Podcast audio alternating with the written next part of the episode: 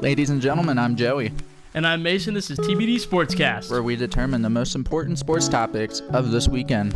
On today's episode, we're going to be discussing the takeaways from Week 11, some breaking news in college football, our 2020 playoff predictions, and we're going to be talking about the top 25 matchups.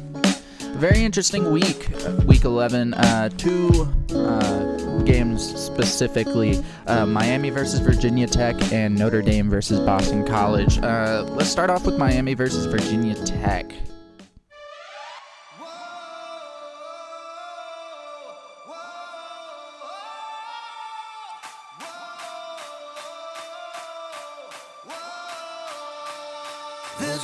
territory. And Hooker straight ahead. We'll get there and a lot more. There races. That'll be a Virginia Tech touchdown. Play here on third and long. Pressure up the middle. King plunked down and sacked.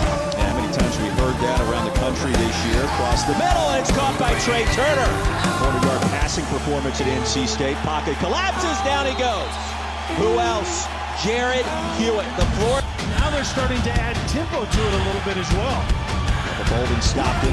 Red Sea parts again. Oh, Holston to the end zone, and he's got a touchdown for the Hokies. No replay. The longest play from scrimmage today for Miami, and there goes King. To the edge. D'Eriq King to the pylon for the easy touchdown. And now it's third down for Miami. Here comes pressure. King lasso down, and that's going to be another sack for Virginia Tech.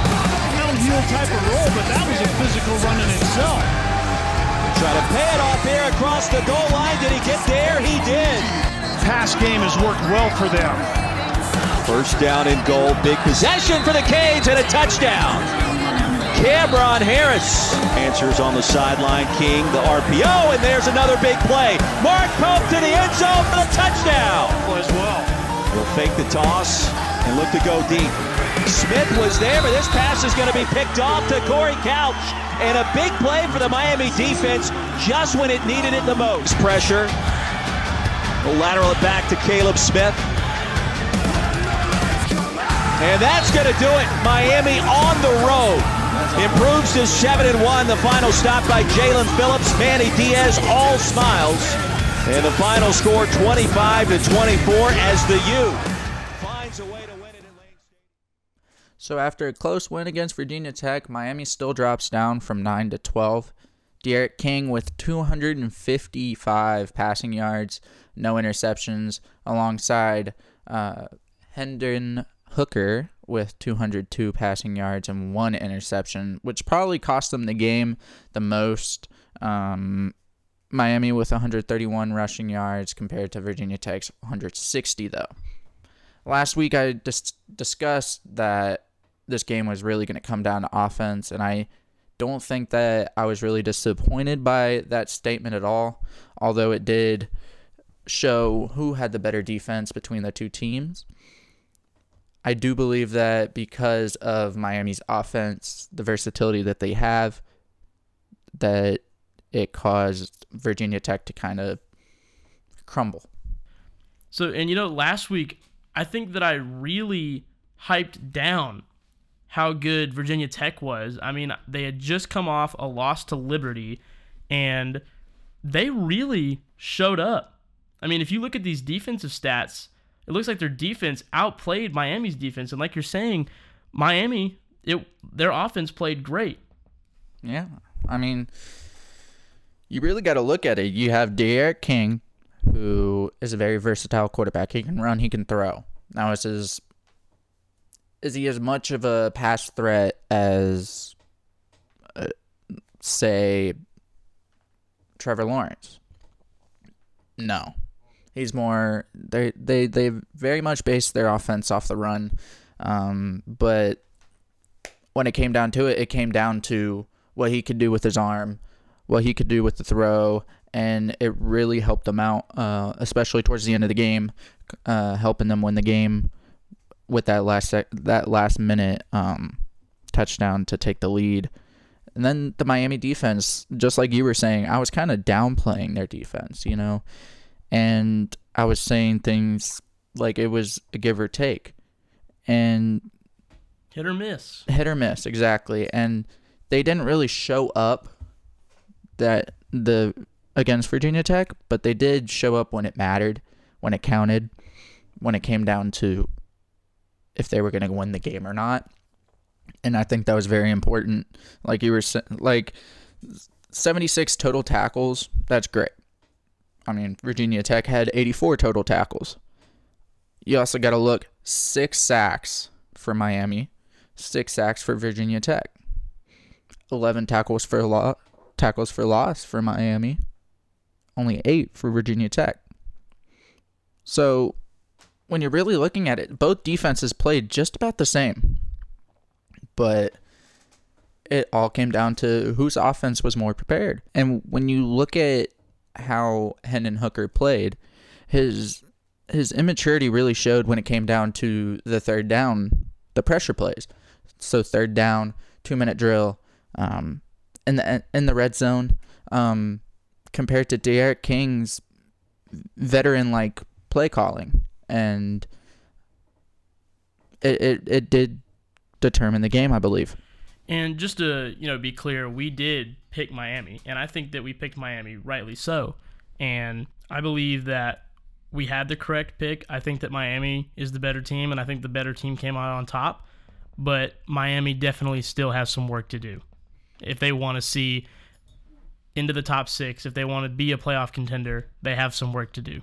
And unfortunately, when it comes down to it, I don't think Miami will ever get into the top six just with the placement that they're put at right now and what their schedule is looking like. I mean, you have Notre Dame and Clemson most likely being in the ACC championship. Miami losing to Clemson really took took away the rest of their season really and their playoff chances.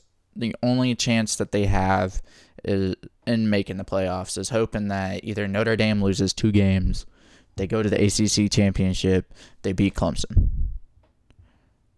But that's a lot. Or Clemson loses another game, Miami wins out, goes to the ACC championship, beats Notre Dame. Both ways it's not going to happen. Just just by the way Notre Dame's defense is set up and the way Clemson handled Miami last. So I think when it comes down to it, Miami is now kind of they lost they lost their playoff chances as soon as they lost against Clemson. Now moving into the next big game from Week 11, Notre Dame versus Boston College. Joey's pick on that was Notre Dame. He was correct. I picked Boston College. They weren't able to pull it out. They played a great game though, so let's take a look at it.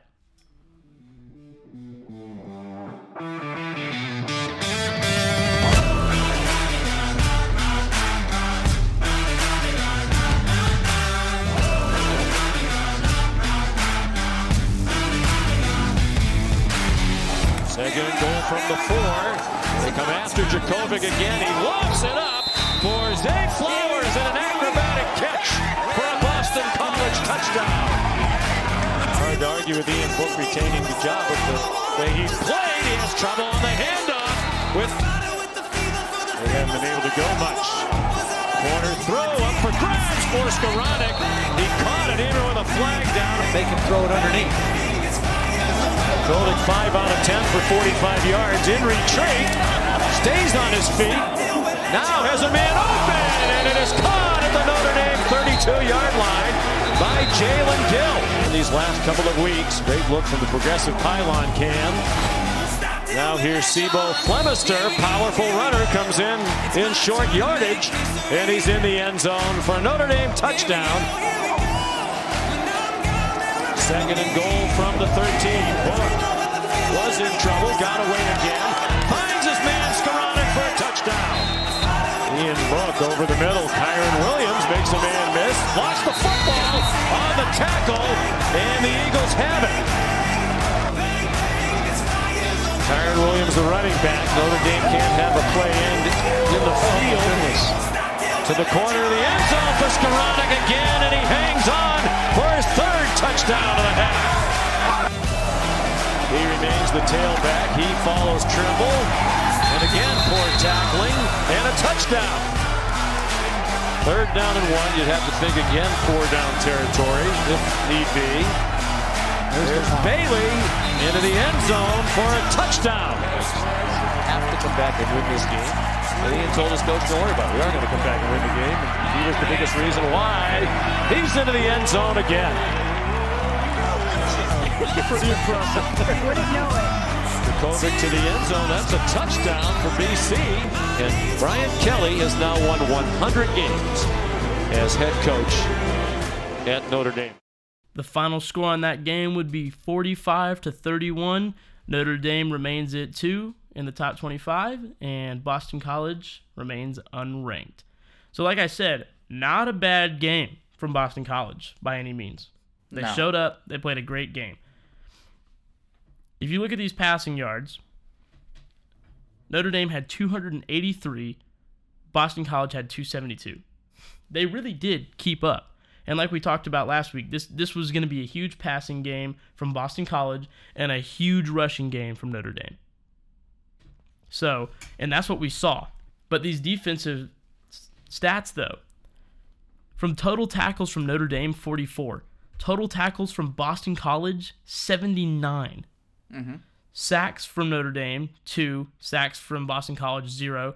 They just weren't able to get to the they, they weren't able to get to the quarterback, which honestly I've noticed is a big problem for everybody um, when it comes down to facing Notre Dame. Can they get to Ian Book? And so far it's been no. I mean, Clemson got to him about two or three times, I believe. Boston College, zero. Tackles for loss, Boston College had one compared to Notre Dame's seven tackles for losses. So it really shows that Boston College is able to get out of the backfield, or nobody's able to stop them in the backfield. So Phil Jurkovec had a great night too. You know, 272 yards, two touchdowns, one interception, and he was really their biggest threat on offense. And he's really what got the offense going. And the receiving corps actually did a really good job too. And it just looked like the offensive line just was not able to hold up as much as they should have been uh, for you know having a couple sacks from the Notre Dame defense. And the Notre Dame defense, like I said, they just they just played a great game, right? They showed up, they did what they needed to do, and you know their offense played a great game on rushing. They had 274 rushing yards to Boston College's 85, and that's really what took the game for Notre Dame. One hundred percent, and I think that when it comes down to Boston College's offense, you really see that it really is down to how Phil Jurkovec plays. And I mean, you got Zay Flowers, who's a great wide receiver, very big guy too. Um, but he had negative five rushing yards.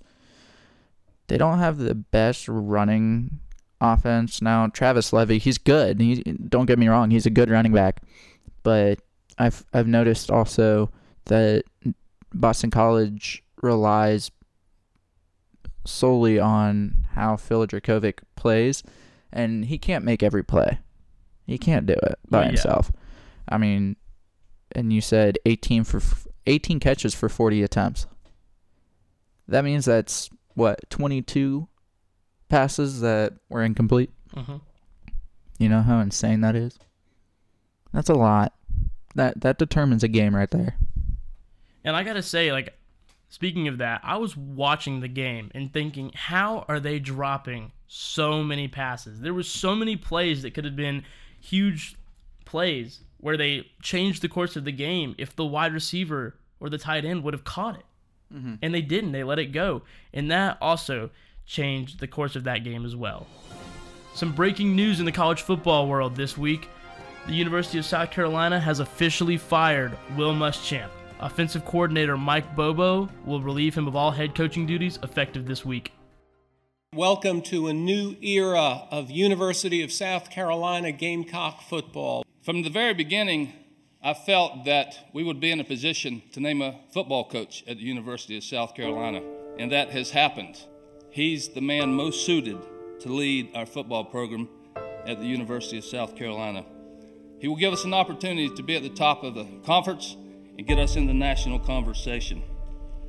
Please join me in welcoming our 34th head football coach at the University of South Carolina, Coach Will Muschamp. Third and 10. Third to the number one Georgia Bulldogs take care of South Carolina 24 to 10. Quite an accomplishment for Dabo as Clemson will head to meet up with Miami with a lot of momentum. They take it 34 to 10. Joyner looking to run. Throws it up last. Missouri improves to 3 and 1. Columbus. Hilinski throws. Fourth down, another drop. And that's going to do it because Florida will take a knee and the game will be over. On fourth and 10, Hilinski's pass is deflected at the line. Tennessee takes over.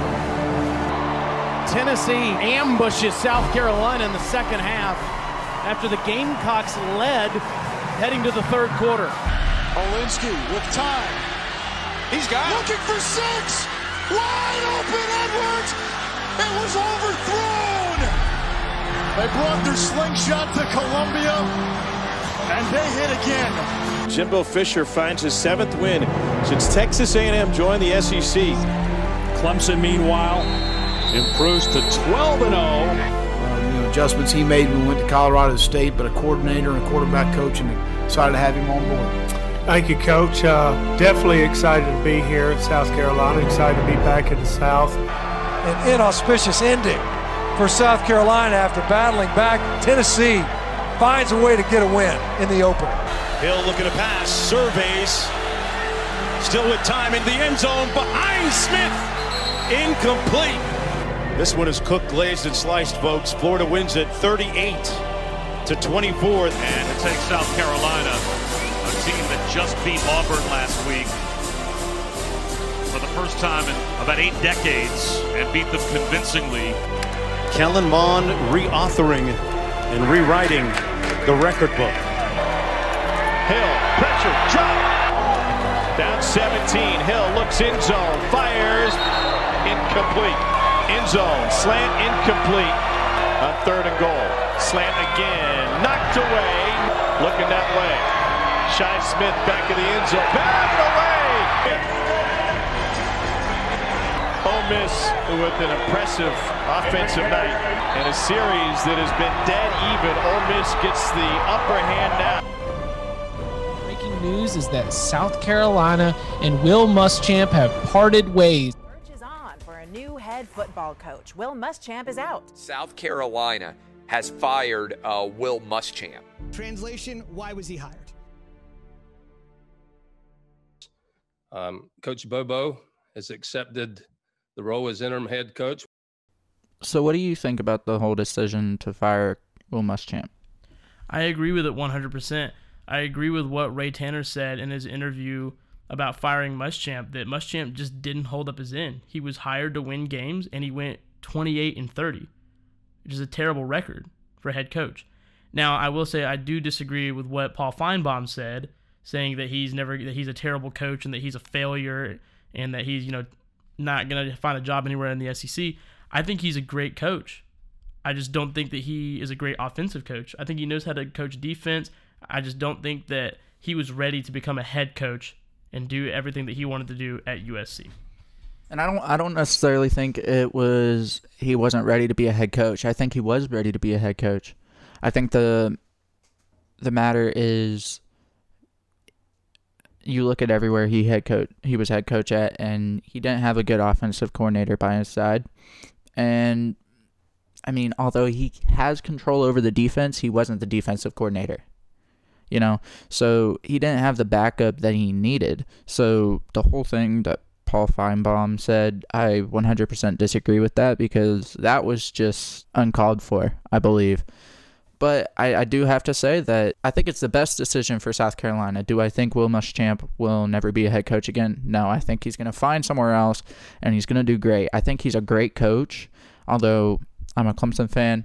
I don't like anything South Carolina. I have to admit, when I see good coaching, it's good coaching. He's a great coach. He connects with his his students very well. But when it came down to it, South Carolina is looking to win. Do I think that they're going to be able to replace him this season and win out this season or win more games this season? Absolutely not. Especially losing their top cornerbacks, Jaycee Horn and Israel Mukuamu, uh, who both opted out of this season uh, to focus on the NFL draft. W- what do you think is going to be resulting out of, out of this season? The one word that comes to my mind is just rebuilding. South Carolina's got to rebuild. Like you said, they're losing two cornerbacks to the NFL draft. Luckily, this is Collin Hill's last season, right? Yeah, very lucky. And and I just got to talk about that for a second. I believe that the only reason that Collin Hill is at starting quarterback is because of Mike Bobo. How does he take the top spot over Hilinski and Dakereon Joyner? I went to high school with Dakereon Joyner. I saw him play in high school. Mhm. He was a great football player. He had great character, and he was just an awesome person to be around. Loves his family, loves the Lord. That kid had four college scholarship offers before he even stepped on the field to play a single game his freshman year. That Yeah. was from JV Yeah. when he was in middle school. Mm-hmm. And so when you have somebody like that, and look at every time Dakereon Joyner steps on the field, he makes a huge play. Like against Vandy when he got that 50 yard running, he, he, he came in at running back and got a 56 yard touchdown, Mhm. rushing touchdown. Whenever he comes in, and look at what happened against USC versus Georgia last year. Mm-hmm. Hilinski goes out. Their Yeah. second string goes out. Dakereon Joyner comes on the field and wins the game. Mm-hmm. I mean, it wasn't a great game on either because that game was definitely the game of defenses, and Jake Fromm was just having a terrible game. But look at what happened.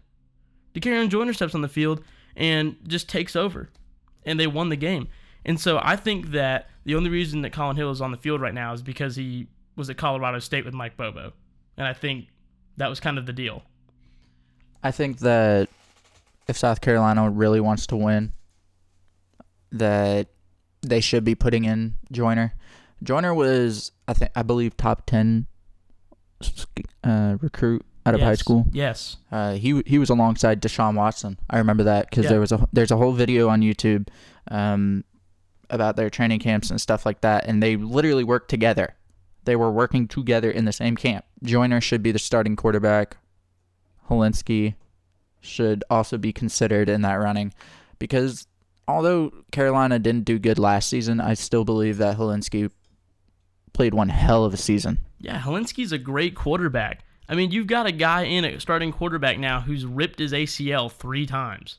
Yeah, and I, I'll admit right now, I didn't even know about Collin Hill until the first game I watched for South Carolina, and my dad brought up how it was a different quarterback, and he said it's not going to make a difference anyways because he'll be out halfway through the season because he's just that consistent with getting injured.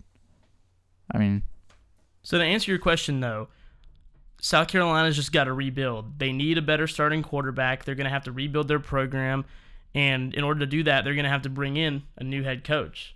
So let's take a look at who they're going to possibly bring in. So our first possible head coach is Hugh Freeze from Liberty, and I'm pretty sure that he is probably like number one in the running for that job right now. I 100% believe that Hugh Freeze, um, first of all, is the top prospect for this job, but I also think that he would be the best fit. Um, I don't think Bobo is going to stay as head coach. For sure Oh, no. not. But Hugh Freeze, I think, is the best uh, option out of all these prospects that they're looking at. You also got Tony Elliott um, and Venables from Clemson, offensive and defensive coordinators. I don't see them leaving Clemson anytime soon, especially no, I don't since either. I don't think that's no. since Venables gets paid so much. What's the point? You've also got Steve Sarkisian, Yeah. offensive coordinator from Alabama, Bill Napier, head coach at Louisiana Lafayette, Mm-hmm. and a really interesting one, Jamey Chadwell, head coach at Coastal Carolina. It's between Hugh Freeze and Jamey Chadwell, I think, as the top two. I think that Hugh Freeze would be the better fit because Hugh Freeze has more experience. I mean, he was at Ole- Miss for a long time, which is another SEC school. which is another SEC school. He has experience against the SEC. He has experience with beating Alabama. He's a great coach. He he put together great teams. Now, Did he cheat the system a little bit and that's why he got fired? Yes. But he's not cheating the system anymore at Liberty, you know? Jamey Chadwell, you still got to chalk it up to is Coastal Carolina getting lucky? You know, Well, we're definitely going to find out this week when they go play Appalachian State. yeah, for sure. And then the last prospect that people are uh, bringing up, which I think is And this is crazy. Yeah, too. this is an insane idea, but plausible. Urban Meyer, former Florida head coach, winning three championship rings with Tim Tebow, then going to Ohio State. I think he got one championship ring at Ohio State, from what I believe. And then, of course, retiring, having Ryan Day take his position there. What do you think of that? Do I think Urban Meyer will come out of retirement? Is that what you're asking me? Yeah. Do you think it's plausible that he comes out of retirement, and do you think that would be the right spot? Do I think he'll come out of retirement? No, probably not. but on the off chance that he does come out of retirement and come head coach at South Carolina, I think it, may be a good fit. I mean, again, he was the head coach at Florida, got three rings with Tim Tebow, and that's an SEC school. So he already knows the gameplay of the SEC. Now, it's definitely changed a lot since Tim Tebow was in but I still think that he would do a great job. I think he has a lot of experience, and I do think that he would be a good fit. Do I think he would be as good of a fit as Hugh Freeze or Jamey Chadwell? Probably not. But would he be a good fit? Yes. Uh, and ultimately, do I think he'll come out of retirement? No. But what do you think about that? I think Urban Meyer, if he were to come out of retirement, do I think he is? No, I th- I'm pretty sure last time Urban Meyer was even spoken to about possibly coming out of retirement, he said no, you know? And that was shortly after leaving Ohio State. But if he were to come out of retirement, be accept the head coaching job at South Carolina, first of all, I think Joyner would see that see the starting position Yeah, immediately. I think that Urban Meyer, having coached Braxton Miller, Tim Tebow, you know, eh, Joyner is the closest to those out of all the quarterbacks at South Carolina. But with that being said, I don't think compared to Hugh Freeze and Jamey Chadwell, yeah, I would I would love to see Urban Myers become the head coach, but I think that Hugh Freeze would probably be the better fit. I agree. Um, but if you had to choose right now, who who the head coach would be, who would you choose? I would probably say Hugh Freeze because he has the most experience in the SEC, coaching at Ole Miss, taking a win against Alabama. I would say that he's probably the best fit. And I would agree. I mean, he also had Chad Kelly, uh, of course, transfer from, from Clemson, mobile quarterback. I think Hugh Freeze would be able to work with uh, Joyner, uh, make him a great quarterback um, within the next few years that Joyner has left, and possibly rebuild this South Carolina team pretty quickly. Absolutely. The holidays are coming. That also means the playoffs are coming as well. We got our top six 2020 playoff predictions as of this week if we were to go into the playoffs after this weekend. So we're going to actually start off with your picks. Who do you got from six to one? So my first number six pick is BYU. They're an eight and zero team. They're looking good, and I think that they will be in the top six for playoff contingency. Do I think they'll make the top four? No. So for number six, I got Texas A&M. Uh, have I really seen anything out of them? Not yet. I mean, they whooped South Carolina's butt, but other than that, I haven't seen too much out of them. They beat Florida by the hair of their chin. They lost to Alabama pretty good. So I have them at number six because they're doing good. It's just a matter of I haven't seen seen them do anything that would put them into the top four yet. My number five pick goes to Florida. We talked a little bit about this before we recorded this podcast, and you asked me, you said, Do you really think that Florida could be in the top four even if they lose to Alabama in the SEC championship? No. So I changed it to five. I still believe that anything is possible. In 2017, we saw Alabama lose to Auburn their last regular season game of the season. We saw Auburn go to the SEC championship, lose to Georgia, and who did we see show up in the playoffs? Alabama. So I believe that anything is possible, but I say that Florida goes into the fifth spot and they make playoff contingency. I don't know that they go into the top four though. And you also got to chalk that up, that 2017 year up to just luck for Alabama. A lot, a lot, a lot of stuff came down, went down in order for Alabama to get into the playoffs and eventually win that that playoff, that playoff round. At number five, I got Cincinnati. Um, I really want to put them in the top four, but as of the teams that we have right now, I can't yet. I think that they'll be the first non-power five team to make it into the playoffs. At least, fingers crossed, hoping that'll happen. So yeah, I got Cincinnati at five. I, I see them with a great offense, and their defense is killing it so far. Their quarterback is stepping it up each game, showing how much he's he's got in him. He he's mobile. He's got a great arm. He he his knowledge of the game is just incredible. At number four, I actually do have Cincinnati. We've seen them play great teams. They're undefeated. I want to see them do a little bit more though through the rest of the season. I'd like to see them win out to kind of confirm this number four spot that I have for them in the playoffs. But as of right now, yeah, I'm going to say Cincinnati to run out my number four. And then, uh, real quick, I think it's insane that Cincinnati has gotten this far. I mean, they've been in the top 25 a few times the past few years, but the fact that they're being considered for the playoffs is absolutely insane and incredible. Uh, for my number four spot, uh, unfortunately, I have Clemson. I'm just putting in where we're at now uh, as of this week. Now, when it comes down to the ACC championship, the SEC championship, Big Ten, all that kind of stuff, I definitely think it's going to be changed up. I think Clemson will be higher. I think Notre Dame could possibly drop out of the playoffs, if not drop all the way down to four um, from where they're actually at right now at number two. Um, but that's way in the future. Right now, I got Clemson at four just because I definitely think they deserve to be in the playoffs. It's just a matter of what's happened so far. Yeah, and all of our picks are based on what the rankings look like right now and who we've seen do what. Mm-hmm. So, for number three, Clemson, I think that they're still playing great. I mean, yeah, they have that one loss to Notre Dame, and that's why Notre Dame is ranked higher than them. But I mean, you got to remember too. I'm giving them the benefit of the doubt that they were missing five of their star defensive players, Mhm. and they were missing Trevor Lawrence, who is a huge Heisman contender, and who we've seen play amazing games. Mhm. So without him, yeah, they're going to do bad. I mean, it's kind of a no-brainer.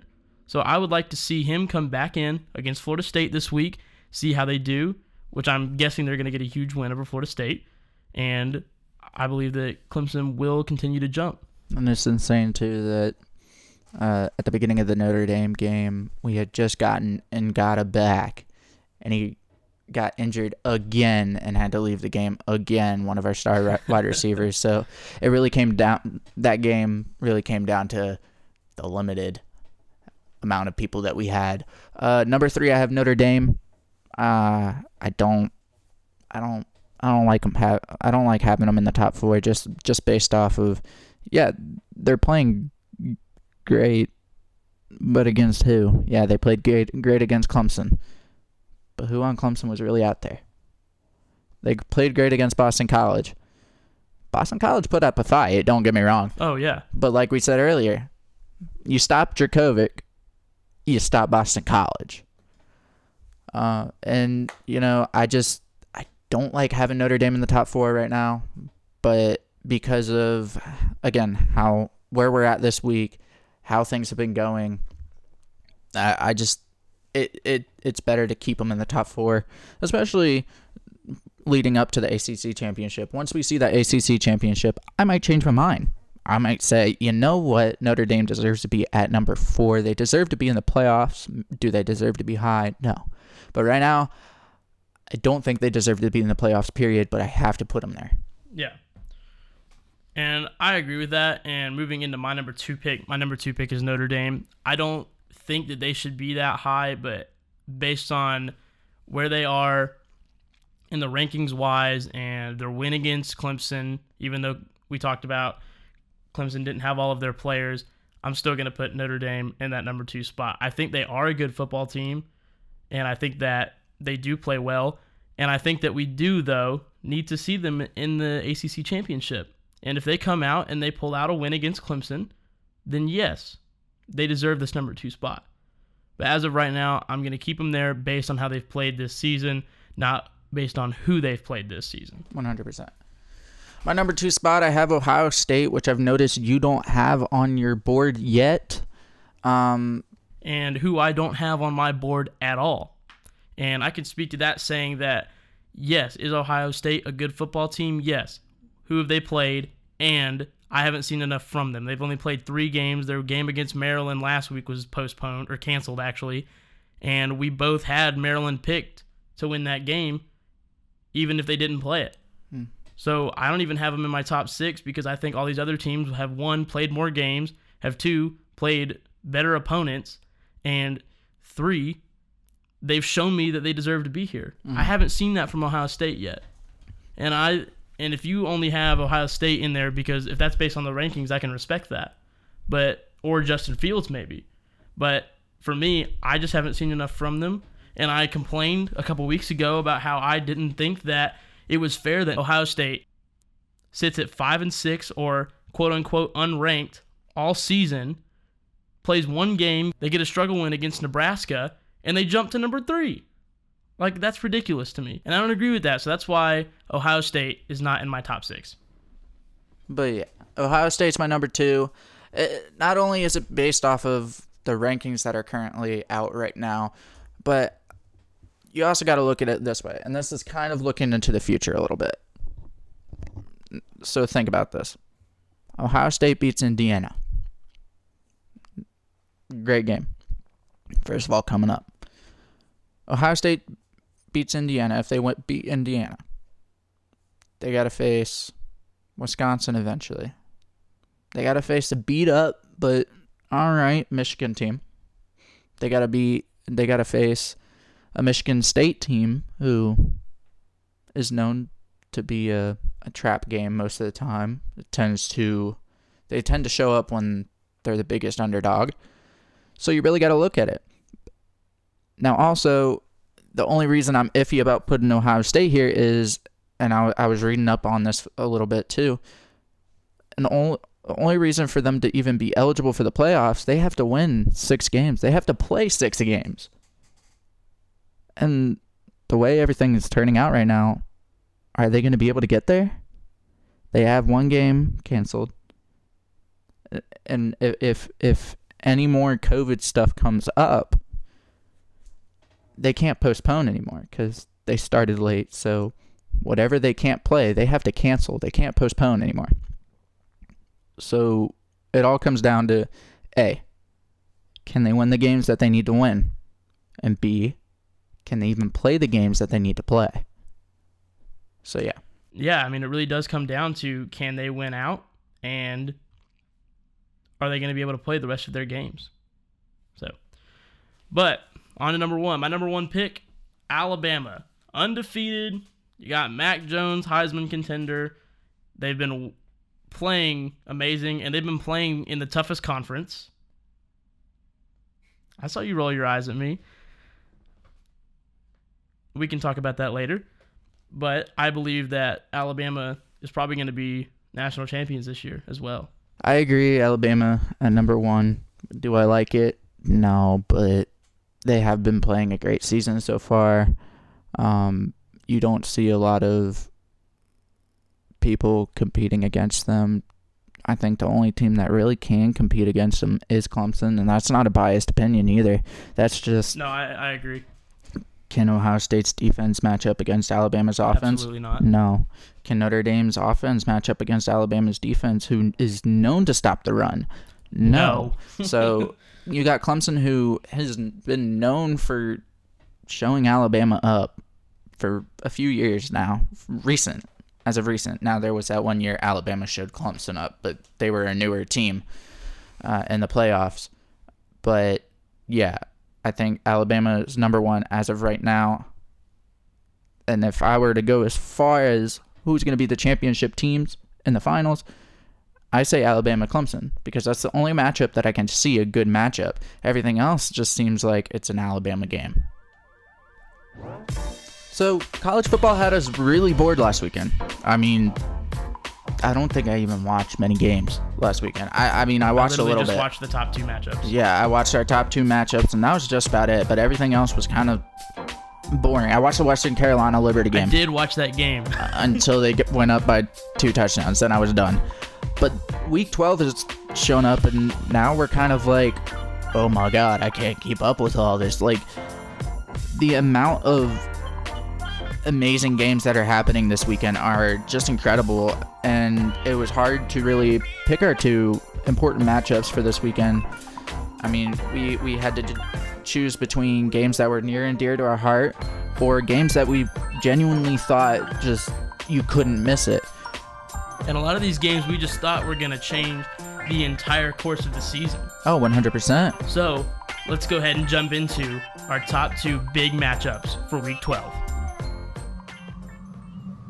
I think just continuing to improve. You know, the, the way they played against Nebraska and Rutgers, I'm sure kept Ryan Day up.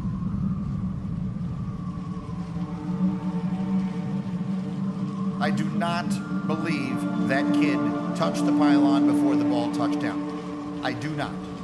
I do not think the two point conversion should have been good. I think Penn State should have won that game with one point in overtime. Justin Fields is Justin Fields, right? Fields looking for the deep ball. Touchdown, Ohio State, Garrett Wilson. No call, it was a good play. Your swing pass out in space to Fryfogle. Able to spin out of a tackle. Fryfogle dives for the end zone touchdown. What a play by Ty Fryfogle after contact. 13-0 Indiana. Second and three at the 45. And Martinez trying to get the first down. Lost it. Picked up Buckeyes.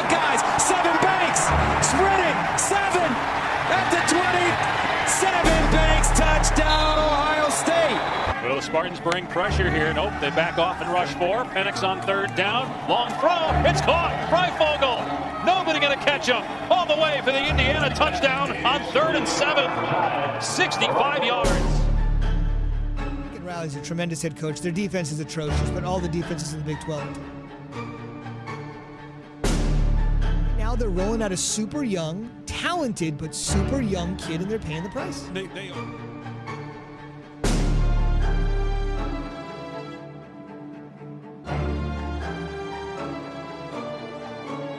Big 12, right? And it's Oklahoma. Every year they're going to score a whole bunch of points and they're going to give up a whole bunch of points.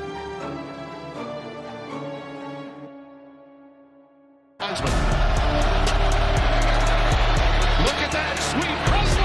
Touchdown, Cowboys. Had three touchdowns in his return. Off play action all day for Rattler. Wide open, Austin Stogner. He'll waltz in. An easy touchdown drive for Oklahoma. Third and three. Yeah.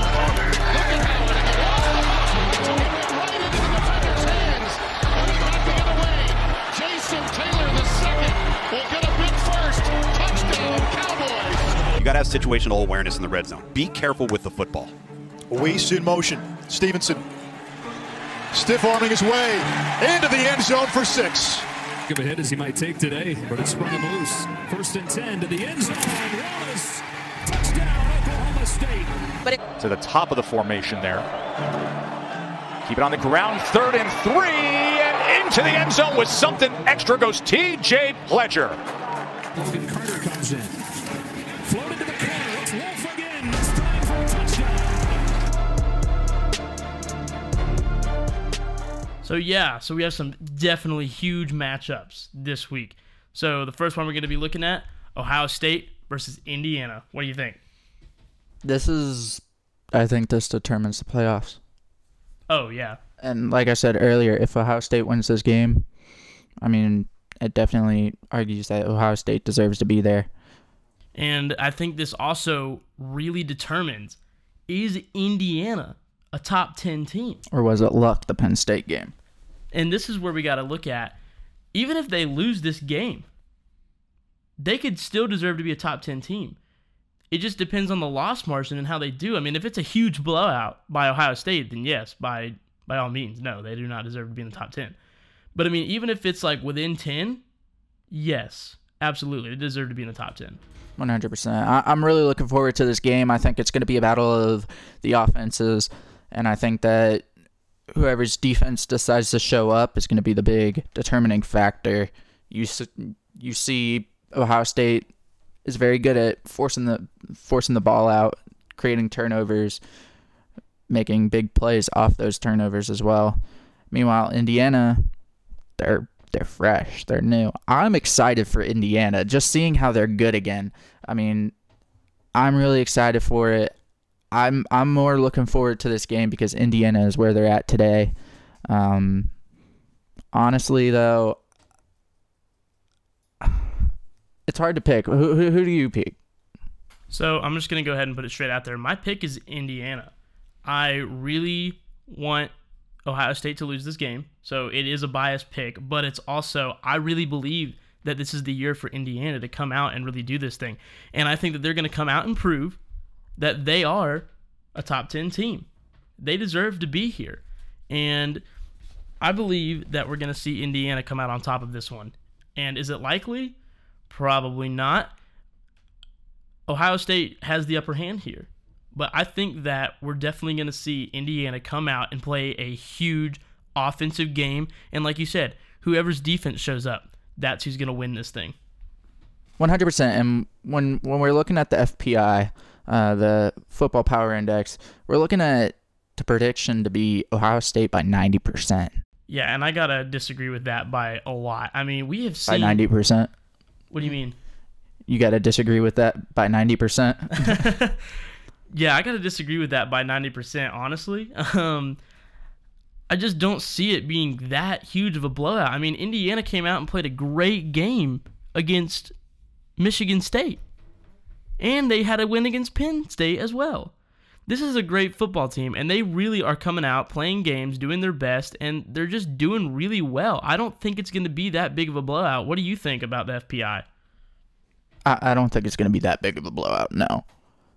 But when we're looking at the team stats, both teams allowing, I mean, not allowing, but scoring a good bit of points. We got Ohio State with averaging about 46 points per game, Indiana averaging about 34, both allowing around 20 points per game. So their defenses are doing good, but who have they played?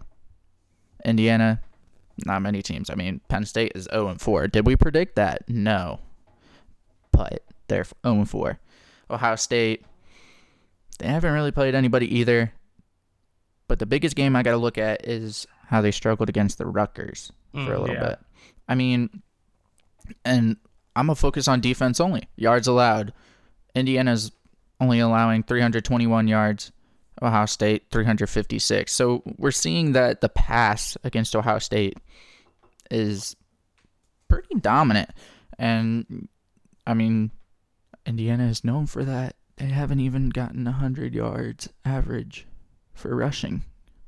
So I, I just because just because I don't have total confidence in it, I have to choose Ohio State. I would choose Indiana if I had a little bit more confidence in it, but because of that uncertainty, I have to take Ohio State here. And either way, I think we can agree that this is definitely going to be a great game. It's not going to be a blowout by any team, and this is going to be probably the most exciting game of the week to watch.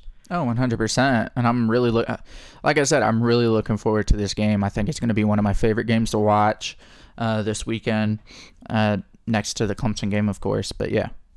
And speaking of exciting games, our next game of the week Oklahoma versus Oklahoma State. It's rivalry week, ladies and gentlemen, and this is going to be a huge game. What's your take on it, Joey?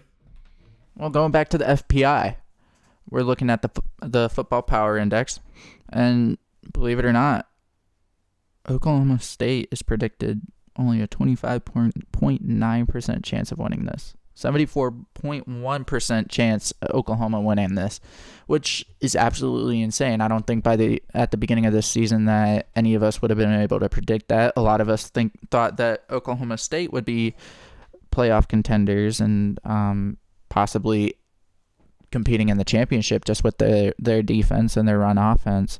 But you really got to look at it and Oklahoma does have a great offense, but their defense hasn't been well, it's Oklahoma. They don't have a defense. They haven't had a defense in a while. But Oklahoma State only averages about 80 28 points per game compared to Oklahoma's 46. And I feel like in previous years a lot of times I look at these games and I'm like, "Oh, the defense is going to win." Oklahoma is not one of te- those teams you can really look at that and say that because they've done it against Texas last year. They've done it against Oklahoma State last year and previous years before. So when I'm really looking at it, it's hard, but I'm actually going to choose the upset Oklahoma Sooners. So I'm going to save my pick for a second. But yeah, like you said, Oklahoma, not great defense. Oklahoma State, decent defense. Oklahoma has a pretty good offense. They're averaging about 46 points per game. Oklahoma State's averaging 28, 28 points per game. So it really just is 50 50 hit or miss. I don't agree with the FPI. I know you said you don't agree with that either. And my pick is going for who I think will be the true upset because I'm it's probably looking like Oklahoma will win this game, but my pick, I'm going with Oklahoma State. I said earlier in episode 1 that I thought that they deserve to be higher in the AP top 25 rankings and I think they're going to come back. I think they're going to make it. I, th- I don't know if they're going to make it into the playoffs, but I think they're going to make it through this game. I think they're going to beat Oklahoma. Yeah, you still gotta you get you still gotta consider that one percent chance that their conference even makes the top four.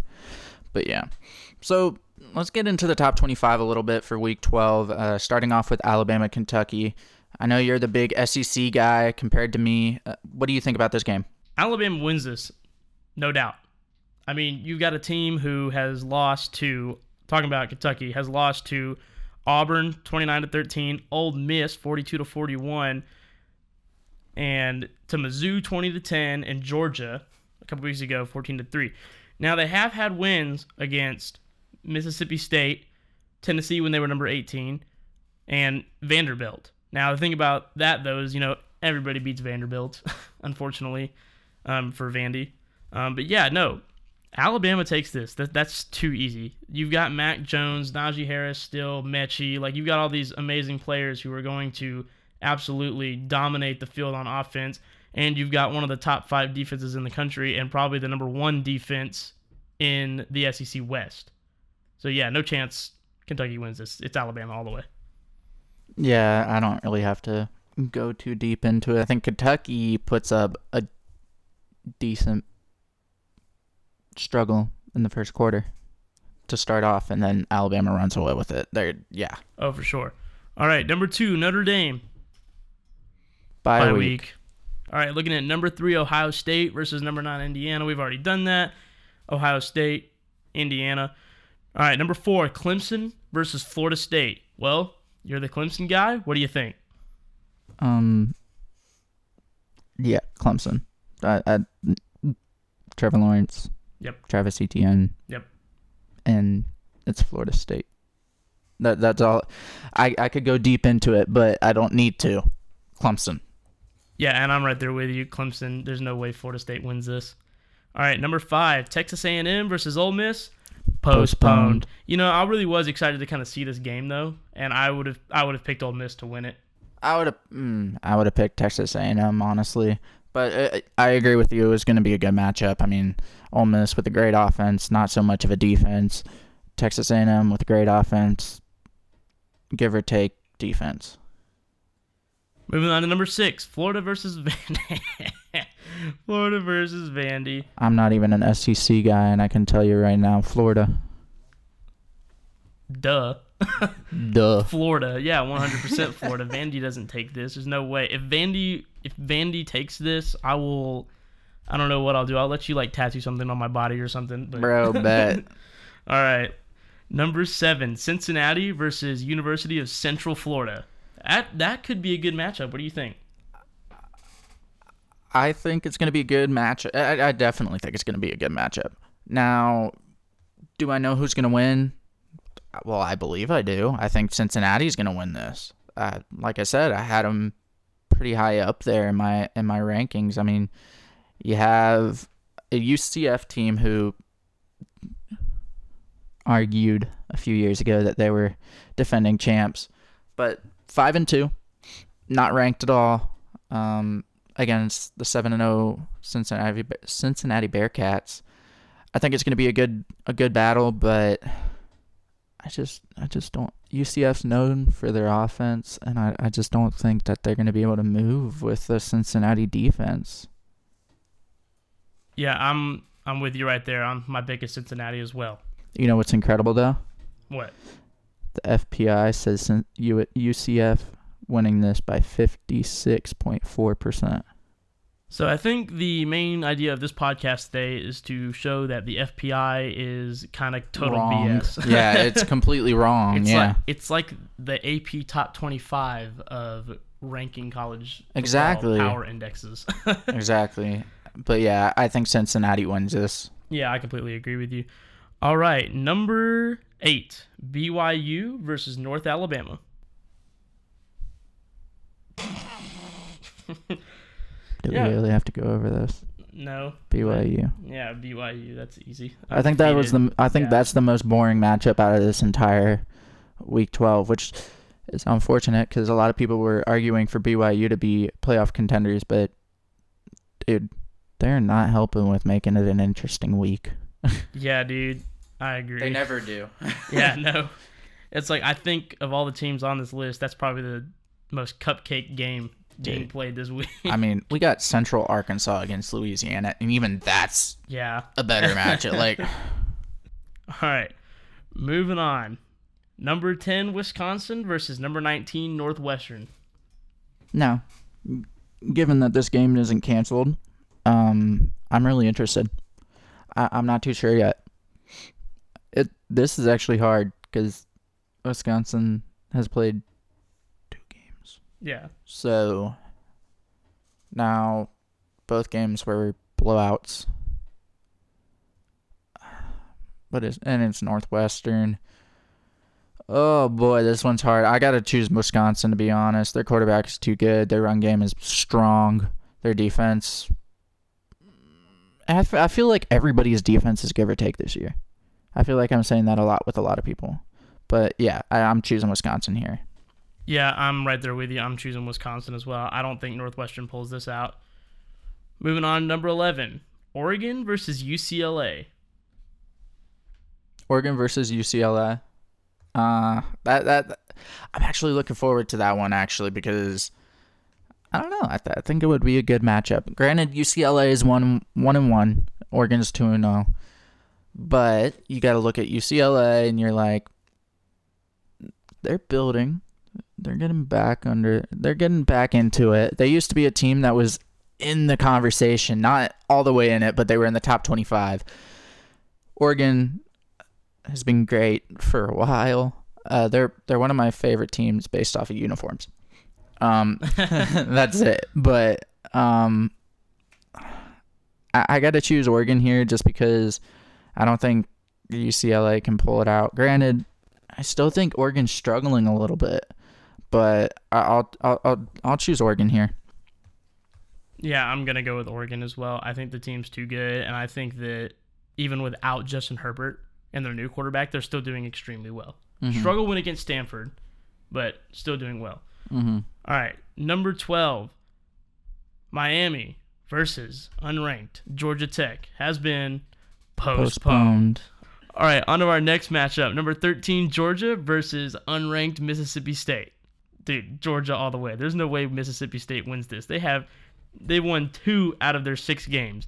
They won 44 to 34 against LSU and 24 to 17 against Vandy, who we just talked about loses to everyone. They lost to Arkansas 21 to 14, University of Kentucky 24 to 2, Texas A&M 28 to 14 and Alabama 41 to 0 there's no way they pull this out. They're seventh in the SEC and two in, in the SEC West and two and four. Georgia pulls this out. Our defense is too good. Also, Richard LeCounte is coming back in this season. Again, don't know when, but we'll see. Also, super excited to possibly see JT Daniels come out in this game for the first time. I'm Possibly. praying to God that it happens. If if it's a blowout, I think he'll come out just to give get him some playing time. Dude, I'm hoping that he like starts in the game. I mean, it's I would possible. hope so, and it's looking like it because D'Wan Mathis is definitely not the choice, and Stetson's still out with an injury. But Yeah. what do you, what is your take on this game? What do you think? Well, I'm gonna upset you a little bit. I'm not saying I'm choosing Mississippi State. Why would I do that? Um. So first of all, the FPI is the first time ever that it's right right now. Ninety three percent points, ninety three point six percent going Georgia's way. So that's right. But we have discussed before. Georgia struggles with the pass a lot. They can't defend it for some reason. So, and Mississippi State, I mean, dude, they averaged 21 and a half rushing yards and over 300 passing yards. Like, so clearly Mississippi State relies on the pass just like Florida does. Will they play as good as Florida? Heck no. I mean, their defense isn't nearly as good as Florida. They they're averaging 16 points per game. That's insane, dude. I'm 100% choosing Georgia here. I was just trying to make the Mississippi State fans a little happy and give them some sort of hope, but as I'm going through these stats, it just makes me a little more depressed, honestly. Georgia Bulldogs by a lot. Oh yeah, that's for sure. All right, number 14 Oklahoma State versus number 18 Oklahoma. Already been Already over. discussed it. Oklahoma, Oklahoma, State. Number 15 Marshall versus Charlotte. Postponed. Number 16 Coastal Carolina versus Appalachian State. We are both super excited for this matchup. I'm ac- because I'm going home. I'm actually going to be wearing my my Coastal Carolina hat, just just the hat this weekend. um, I'm looking forward to this game. It's going to be an interesting game. I'm interested to see how it goes. I, it's going to be a tough matchup, really. I think that Appalachian State has a good team. They got their head on their shoulders. They've shown that they're very competitive within the past few years. They've beaten pretty good teams. Granted, the team that put them in the top 25 was beating South Carolina, which meant nothing. Um, As we found out this week. yeah, but you also got to look at how Coastal Carolina's been playing, and just looking towards their f- future matchups. I I want to. I'm gonna choose Coastal Carolina. I also want to choose Coastal Carolina, but the reason I'm doing that is because I just I just think they're put together very well this season. I think they got the momentum going for them. Um, so yeah, I'm choosing Coastal Carolina, and hopefully when they go up against Liberty, both teams will be undefeated, and hopefully it'll be a great matchup. All right. And so that's definitely the home team for us. Taking a look at Coastal Carolina, this is an undefeated team, right? I mean, every team that they've faced, they've, you know, beaten by a pretty, pretty great margin, as we discussed last week. Appalachian State, though, 6 and 1. They're only lost to Marshall. They're second in the Sun Belt East. This is going to be a really good matchup. And, you know, my mom is actually a graduate from Appalachian State. But, mom, I'm sorry I got to disappoint you. uh, definitely picking Coastal Carolina for my pick. I would love to see them come out of this and win. And I, like you said, I would love to see them going up, up against Liberty as undefeated, both teams. And that's my pick. I'm thinking Coastal Carolina wins this. All right, moving on to our next matchup. Number 17 Ohio State versus Kansas State. Who you got? You, know, this is actually kind of a tough matchup. You're looking at Kansas State, who back in the day used to be ranked. Um, and I don't mean that a few years ago, I mean a few weeks ago. Uh, they lost a few games that they shouldn't have lost. Um, and then you got Iowa State, who, I mean, is incredible on offense. They've been showing.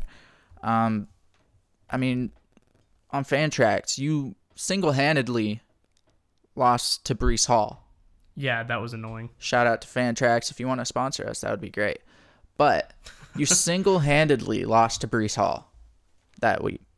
I mean, he had 223 rushing yards. He had what, three or four touchdowns? Yeah, Garrett literally beat me just with Breece Hall by Yeah. like 40 points. I think just because of Breece Hall, Iowa State would win this. But let's look at it. Iowa State has a 64.6% chance of winning this game, according to the Power Index. Who all has Kansas State lost to, you know, or who have they faced, who have they lost to, stuff like that. They beat Oklahoma. They beat they beat Oklahoma pretty uh pretty not single-handedly. I mean, it was 38 to 35, but they showed that they could compete. Then they turn around they lose to Oklahoma State. They lose to West Virginia. Uh, they even lost to freaking Arkansas State. So, yeah, I, I it, it, it it's going to be a great game. I, I think that for sure. I think the uniforms are going to look freaking sexy. But Iowa State. Yeah, I'm also going with Iowa State. I think that it's they're definitely a roller coaster team, but I think they still pull this out. All right, number 20 USC, the real USC, sorry Abby. versus Utah. And uh, I'd just like to point out that once again, like last week, Joey was wrong Yeah, and yeah. USC pulled out the win over Arizona. So, but who's your pick this week, buddy? First of all, it's Arizona. Whoop de doo. um, and it was 34 30. So it was another Struggle close win. game. USC. USC cannot win this. I'm telling you this right now. Utah, this is their first game of the season. It'll be interesting to see how that goes. Guess who's at Utah? Who? Jake Bentley. Done. South done. Carolina. Done. So I'm I'm interested to see if he even starts this game. If he does, oh, it's going to USC. But um, but uh, Utah has a 55.3% chance of winning this by the Power Index. 44%, 44.7% goes to USC. I'm sticking to my USC losing uh, prediction until they do it. So uh, I'm choosing Utah here. Well, again, the main idea of this podcast is that the FPI is like wrong 95% of the time. So, But this is within the 5% that it's not wrong, I'm guessing. so with that, I'm going to say that USC is going to win this game and Utah's going to lose and Joey's going to be wrong again next week. All right, moving on. you know, I might actually be the reason they keep winning. I might end up predicting USC all the way to the freaking playoffs if I just keep saying that they're going to lose. I swear. All right, number 21, Liberty versus NC State. This one's a hard one too. This one's really tough. I mean, NC State five and three, but you look at their competition. I don't blame them. They have some pretty good competition. Liberty eight and zero, absolutely incredible season for them. They're they're pretty much next to Coastal Carolina for an unpredictable and unpredicted, insane season. I mean, they beat Virginia Tech for God's sake. I mean, granted, have they beaten anybody else? Eh, not really. They they handled West Western Carolina pretty good. They beat Syracuse pretty good. They beat Virginia Tech last second. Other than that, not not not too much. Liberty's quarterback is very mobile. Uh, watching the Virginia Tech game, we've noticed that Liberty relies a lot on what their their quarterback can do and such. So with that, I, I got to go with NC State's defense and say that NC State wins this. So I'm going to continue going with Liberty. I think that they're going to win this. I really want to see Coastal Carolina and Liberty both undefeated when they get matched up. I wanna said see that too. So, um, but I think that Liberty just is the better team. I think they handled Western Carolina. I think that NC State, even though they've been playing some pretty good teams. I don't think that, you know, they've played enough to upset Liberty. So I'm going with Liberty. Number 22, Texas versus unranked Kansas. Is this even a question? Dude, I'm going Kansas. No, I'm just kidding. um, yeah, Texas. Yeah, Texas for sure. Number 23, Auburn versus Tennessee. Honestly, this could be a really interesting matchup just because both of these teams have sucked all year. Not, I mean, Auburn hasn't sucked. It's just a matter of have they shown up when they needed to? No. Um, but I, I, I think Auburn's going to win this just because Tennessee has not shown up this season. And they're not normally a second half of the season kind of team either. So I'm going Auburn with this just because they got a better quarterback, better offense, better defense. Yeah, I completely agree. I think Auburn, I think that usually they're kind of a powerhouse in the SEC West, right behind Alabama. Uh, this just hasn't been their year. They've had some postponements because of COVID and stuff like that. And uh, Tennessee hasn't really showed up either. Um, but yeah, I got to give this win to Auburn. All right, number 24, Louisiana versus Central Arkansas. That's a good question, isn't it? Very. I think that I act like this is going to be a close game. I, I, I don't know if it's going to be a close game, but I don't think it will be. But unfortunately, come to find out, it was canceled. Really? Yeah. So this game. This just in. Breaking news: This just in: Louisiana versus Central Arkansas has officially been canceled. That, that's that. That's unfortunate. All right, next next matchup is uh 25 Tulsa versus unranked Tulane. So you have Tulsa coming off a win against SMU, which is an upset, and Tulane coming off a win against Army. These are two pretty good teams, but I still think that Tulsa comes out with this, especially coming out and beating SMU. And I don't think Tulane just I just don't think Tulane can come out and do it. You know what hurricanes do the do to the ocean, right?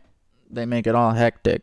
I don't think the green wave survives the hurricanes here. I think the hurricanes blow through Tulane and uh, have a pretty incredible game. Now, the reason I say that is because also Tulane's defense is non-existent. So that's why I say it.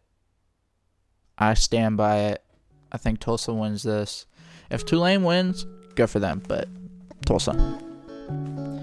And that concludes this episode of TBD Sportscast. Thank you so much for listening. And make sure to go follow us on Instagram at TBD underscore sportscast. I'm Joey. And I'm Mason. This has been TBD Sportscast. We'll see you right back here next Friday. I'm Howdy.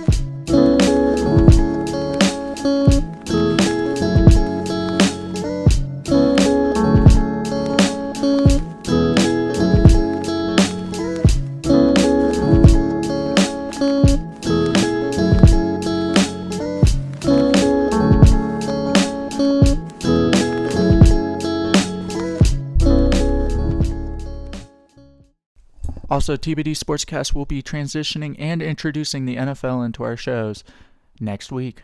Bye.